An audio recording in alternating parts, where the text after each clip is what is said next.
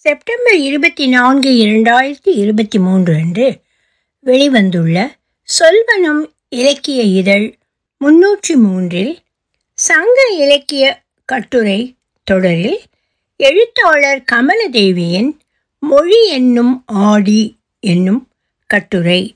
ஒலிவடிவம் சரஸ்வதி தியாகராஜன். பாஸ்டன். ஆதிமந்தியார் ஊன்பித்தை ஓரிற்பிச்சியார் காமக்கணி பசலையார் காவற்பெண்டு குமிழி ஞாழலார் நப்பசலையார் மற்றும் குரமகள் இளவையினி ஆகியோரின் பாடல்களை இந்த கட்டுரையில் பார்க்கலாம். இவர்கள் ஒவ்வொருவரும் ஒரு பாடல் எழுதியுள்ளார்கள்.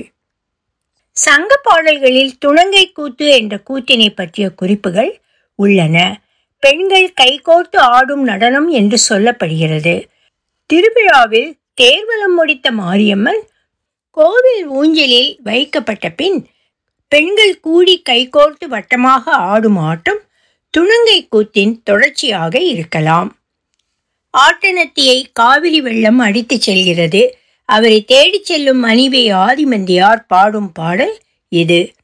ஆடி மாத காவிரியில் வெள்ளம் கரை புரள அதை வரவேற்கும் விழாக்கள் கரை நெடுக நடக்கின்றன. என் கை கோடி இளங்கோளை நெகிழ்த்த பீடு கெழு குறிசிலுமோர் ஆடுகள மகனே. குறுந்தொகை முப்பத்தி ஒன்று ஆதிமந்தியார் மருதத்திணை. அனைவரும் கூடி ஆடி மகிழ்ந்திருக்கும் விழாவில் பாயும் காவிரி நீரில் தலைவனை தொலைத்தவள் அவள். உங்களைப் போன்றவர்களே நாங்களும் அவனை எங்கும் காணவில்லை என்று சொல்கிறார். விழா மனநிலையில் உள்ளவர்களின் கவனத்தை கோரி நிற்கும் பாடல் இது. விழாக்கள் எப்போதும் காணாமல் போனவர்களையும் அவர்களை தேடி அலைபவர்களையும் கொண்டவை. எங்கோ ஒரு கும்பலில் நின்று நம்மவர்களை தேடிய கணத்தை நினைத்தால் யாண்டும் காணேன் என்று ஆதிமந்தி சொல்வதில் உள்ள பரிதவிப்பை சென்றடைய முடியும். ஒரு திரைப்பாடலில் கொக்கும் நாரைக்கும் கண்ணலையுதே என்று பாடலாசிரியர் வைரமுத்து எழுதியிருப்பார். கடலின் தொடுவானும் வரை காணாமல் போன காதலனை தேடும் அவளின் கண்கள். ஆதிமந்தியாரின் கவிதையில் மலங்க மலங்க விழிக்கும் கண்ணீர் தேங்கிய மையழிந்த தலைவியின் கண்களை கண்முன் காண முடிகிறது. மின்னிடை நடுங்கும் கடைப்பெயல் வாடை எக்கால் வருவதென்றே அக்கால் வருவரென் காதலோரே குறுந்தகை இருநூற்றி எழுபத்தி ஏழு ஓரிற் பிச்சையார் பாலை திணை. ஒரு பாலை நிலத்தோழி அறிவரிடம் வாழையின் கடைசி மழை எப்போது வருமோ அப்போது தலைவன் வருவான் சென்னல் சோறும் வெண்ணெய் உருண்டையும் பெற்று பசியாறி சூடான நீர் உள்ள கலத்தை பெற்றுக்கொள்வீராக என்று கூறுகிறாள். இதில் ஓரி பிச்சை என்று கூறப்படுவது ஒரு இல்லத்தில் அளிக்கப்படும் உணவை மட்டும் பெற்று உண்பர் அறிவர் என்பதாம். மின்னிலை நடுங்கும் கடைப்பெயல் வாடை என்று தோழி வாடையை சொல்கிறாள். புலி சேர்ந்து போகிய கல்லலை போல ஈன்ற வயிறோ இதுவே? தோன்றுவன் மாதே போர்க்களத்தானே புறநானூறு எண்பத்தி ஆறு காவற்பெண்டு என்னுடைய சிறிய இல்லத்தின் தூணை பற்றி கொண்டு தலைவியின் மகன் எங்கே? கேட்பவரிடம் மரக்குல தலைவி புலியிருந்த கல்குகை போல அவனை ஈன்ற வயிறு இங்குள்ளது அவன் போர்க்களத்தில் இருப்பான் என்கிறாள். தமர்தன் தப்பின் அதுனோன்றல்லும் பிறர் கை அரவுதான் நாணுதலும். புறம் நூற்றி ஐம்பத்தி ஏழு குரமகள் இளவெயினி நாம் இந்த பாடலில் இளவெயினி வைக்கும் வைப்பு முறையை கவனிக்க வேண்டும். முதலில் ஏழைக்கோனின் குணநலன்கள் பிறர் செய்த பிழைகளை பொறுத்து கொள்பவன் மற்றவரின் செயலின்மைக்காக தான் நாணுவான் மற்ற மன்னர்கள் உள்ள சபையில் நிமிர்ந்து நடப்பவன் என்கிறார். இரண்டாவதாக அவனின் வீரம் அதனுடன் இணைந்த அவன் அழகை சிலைசெல மலர்ந்த மார்பின் கொலைவேல் கோடற்கண்ணி குறவர் பெருமகன். புறநானூறு நூற்றி ஐம்பத்தி ஏழு என்று கூறுகிறார். மூன்றாவதாக அவன் குன்றின் பெருமை. மழை நின்று பெய்யும் உச்சியை உடைய குன்று. ஆண்மான் பெண்மானை தேடும் குரலை உற்று கேட்கும் புலிகளை உடைய குகைகளை கொண்ட பெரிய மலை என்கிறார். இறுதியில் இவையெல்லாம் நும்மார்க்கு தகுவன அல்ல எம் ஏழைக்கு தகுமே என்று முடிக்கிறார். இதுவே பாடான் திணை எனப்படுகிறது. பாட்டுடை தலைவனின் இயல்புகளை மிச்சமின்றி உரைத்தல் புறப்பாடல் என்றாலும் கூட தலைவன் மீது எத்தனை காதல் இழவை இணைக்கே காதல் என்பது ஒற்றைப்படைத்தன்மை கொண்ட சொல் அல்ல. ஒரு ஓவியம் வரைவதைப் போல அவையோரின் மனதில் தன் குறவர் தலைவனே அவன் குன்றை வரைந்து விடுகிறார்.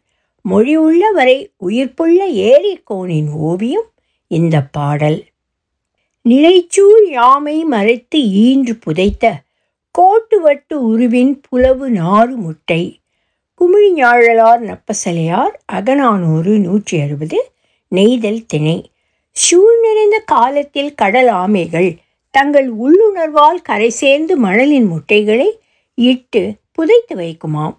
கருப்பை மணமுடைய யானை தந்தத்தின் நிறமுடைய முட்டைகள் அவை. இரவந்ததென்றால் தின்தேர் கரவாது ஒல்லென ஒலிக்கும் இளையரோடு வல்வாய் அறவச்சீர் காண பகல் வந்தென்றால் பாய்பறி சிறந்தே. ஆமை முட்டைகளைப் போன்று அவர்களை அவர்கள் மறைத்து வைத்த காதல் வெளிப்பட தலைவன் பகலில் வருகிறான். நடுங்கின்று அழித்து எந்நிறை இல் நெஞ்சம். என்று நெஞ்சில் கை வைத்து நிலை கொள்ளாது தத்தளிக்கிறாள் தோழி. காதலர்கள் காலகாலமாக ஒழிக்க இயலாத ஒன்றை ஒழித்து வைக்க முயல்கிறார்கள். அது வெளிப்படும் நேரத்தின் பரவசமும் அச்சமும் இந்த பாடலில் உள்ளது. நடுங்கென்று அழித்து எந்நிறையில் நெஞ்சம் என்று இன்றைய டூ கேக்கிள்ஸ் தலைவிகள் வரை சொல்கிறார்கள். தலைவன் பொருள் தேடி பிரிந்து செல்கிறான். சோழிகளை கவரு. உருட்டும் போது அது எந்த பக்கம் விழும் என்பதை கணிக்க இயலாது. அதை போன்ற இந்த ஊழ்வயப்பட்ட வாழ்வில் காதலை விட பொருளே பெரிதா? என்று தலைவி கேட்கிறாள். இந்த பிச்சி பொருள்வயிற் பிரியல் ஆடவர்க்கு இயல்பு எனின் அரிது மன்றம்ம அறதினும் பொருளே. நற்றினை எழுநூற்றி நாற்பத்தி மூணு என்றாள். தேன் விளையும் இந்த மலையில் தெளிந்த நீர் தேக்கி இருக்கிறது. அதன் தூய மணல் கரையில் மாமரத்தின் கிளையில் பூ போன்ற கண்களை உடைய குயில் கூவிக்கொண்டிருக்கிறது அது நிலையில்லா இந்த வாழ்க்கையில் பிரியாதீர் என்று சொல்வதைப் போல உள்ளது என்கிறாள் தலைவி. தேன் விளைகிறது தெளிந்த நீர் நிறைகிறது மாகணிகிறது எங்கும் இனிமை பெருகி நிறைகிறது. பெருகும் இனிமையை அருவியாய் கொட்டவிடாது அடைக்கும் கல்லாக இடையில் பொருள் வயப்பெய்வு இருக்கிறது. அறல் தழிய துருக்கல் அயல தூ மணல் அடைக்கரை துருகல் என்றால் நீரை அடைக்கும் பெரும் பாறை அல்லது கல். உரல் போன்ற கால்களை உடைய யானை யாமரத்தின் நெருங்கி அடர்ந்த கிளைகளை ஒடித்து உண்டு அதன் அடர்த்தியை குறைத்துவிட்டது. சூரிய ஒளிக்கு இடைவெளி விடும் கிளைகளின் நிழலில் சிறு செடிகளை உண்டு படுத்துறங்குகிறது மான். உறங்கும் மான் உடலில் வரிவரியாக நிழலும் வெயிலும் படிந்திருக்கிறது. அந்த வழியே காட்டை கடக்கும் அவர் என்னை நினைக்க மாட்டாரா? தலைவி கேட்கிறாள். உரட்காலி யானை எழித்துண்டெஞ்சிய யா வரி நிழல் துஞ்சும். குறுந்தொகை இருநூற்றி முப்பத்தி இரண்டு ஊன் பித்தை பாலை திணை. இது தலைவன் தலைவியின் தனிப்பட்ட நினைவாக இருக்கக்கூடிய நிகழ்வாக இருக்கலாம். வரிநிழல் துஞ்சும் மான் என்பது அன்றொரு இரவில் தலைவனுடன் நிலவு வெளிச்சத்தில் உறங்கிய தலைவியாக இருக்கலாம். பலகனி வழியே நிலவு வெளிச்சம் விழும் இல்லம் அது. உரல்கால் யானை பறித்துண்ணும் யாமரம் அவர்கள் கொண்ட காதலாக இருக்கக்கூடும். உரல்கால் எடுத்து வைத்து பெரும் விருட்சங்களை பறித்து வீசுவதும் குறும் செடிகளின் சிறு இலைகளை கொறித்து உண்டு அயர்வதும் ஒன்றே. அது மனிதருள் விஸ்வரூபம் கொண்டு எழுவதும் வாமன உருவம் கொண்டு அமைவதுமான தெய்வம். அதை காமம் என்றும் காதல் என்றும் சொல்லிக் கொள்ளலாம். சொற்களை தாண்டிய ஒன்றை சொல்லவே இத்தனை பாடல்கள். ஆடியை திருப்பி திருப்பி நாம் காண விழைவது என்ன? காடானது உள்ளார்ந்த நதி தன்னை வெளிக்காட்டுகிறது. காடாய் பசுமையாய் வளமாய் கனிவாய் தாய்மையாய் காதலாய் எங்கெங்கிலும் பரவி இருக்கும் நீர்மையாய் அனைத்திற்கும் ஆதாரமான உயிர் ஊற்றாய் தெய்வமாய். கவிஞர் கல்பனா ஜெயகாந்த் தொடரும். கட்டுரைக்கு உதவிய நூல்கள் திருநெல்வேலி தென்னிந்திய சைவ சித்தாந்த நூற்பதிப்புக் கழகம் சங்கத்தமிழ் புலவர் வரிசை ஐந்து பெண்பாட் புலவர்கள் புலியூர் கேசிகள் உரைகள் சங்க இலக்கியம் பத்து பாட்டு எட்டு தொகை உரை விளக்கங்கள் அறிஞர் ச. வே. சுப்பிரமணியன். தமிழ் விக்கி தமிழ் பெண் எழுத்தாளர்கள். ஒலிவடிவம் சரஸ்வதி தியாகராஜன் பாஸ்டன்.